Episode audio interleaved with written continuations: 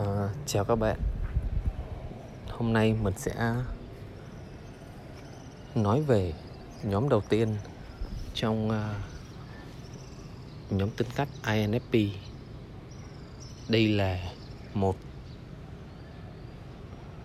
phân loại tính cách của con người theo tâm lý học dựa trên nền tảng của Carl Jung thì nhóm tính cách INFP có nghĩa là người hòa giải.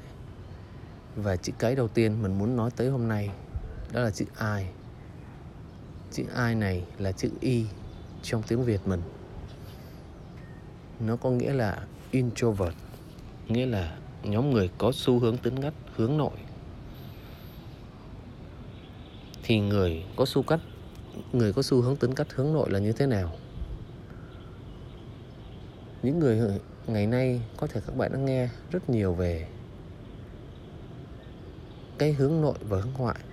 Thì hướng nội là những người họ thích hướng cái sự tập trung của mình vào thế giới nội tâm và những suy nghĩ của bản thân. Họ hướng năng lượng và sự tập trung của mình vào bên trong và nhận năng lượng từ việc suy ngẫm về những suy nghĩ, ký ức, trải nghiệm và cảm xúc của mình giống như là một cơ chế sạc pin vậy đó các bạn.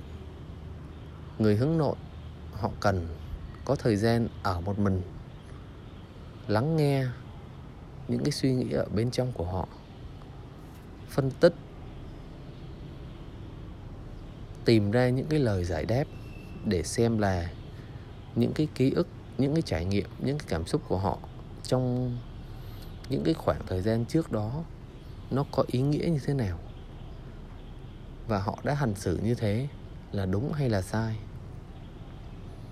Trong khi những người hướng ngoại thì họ thường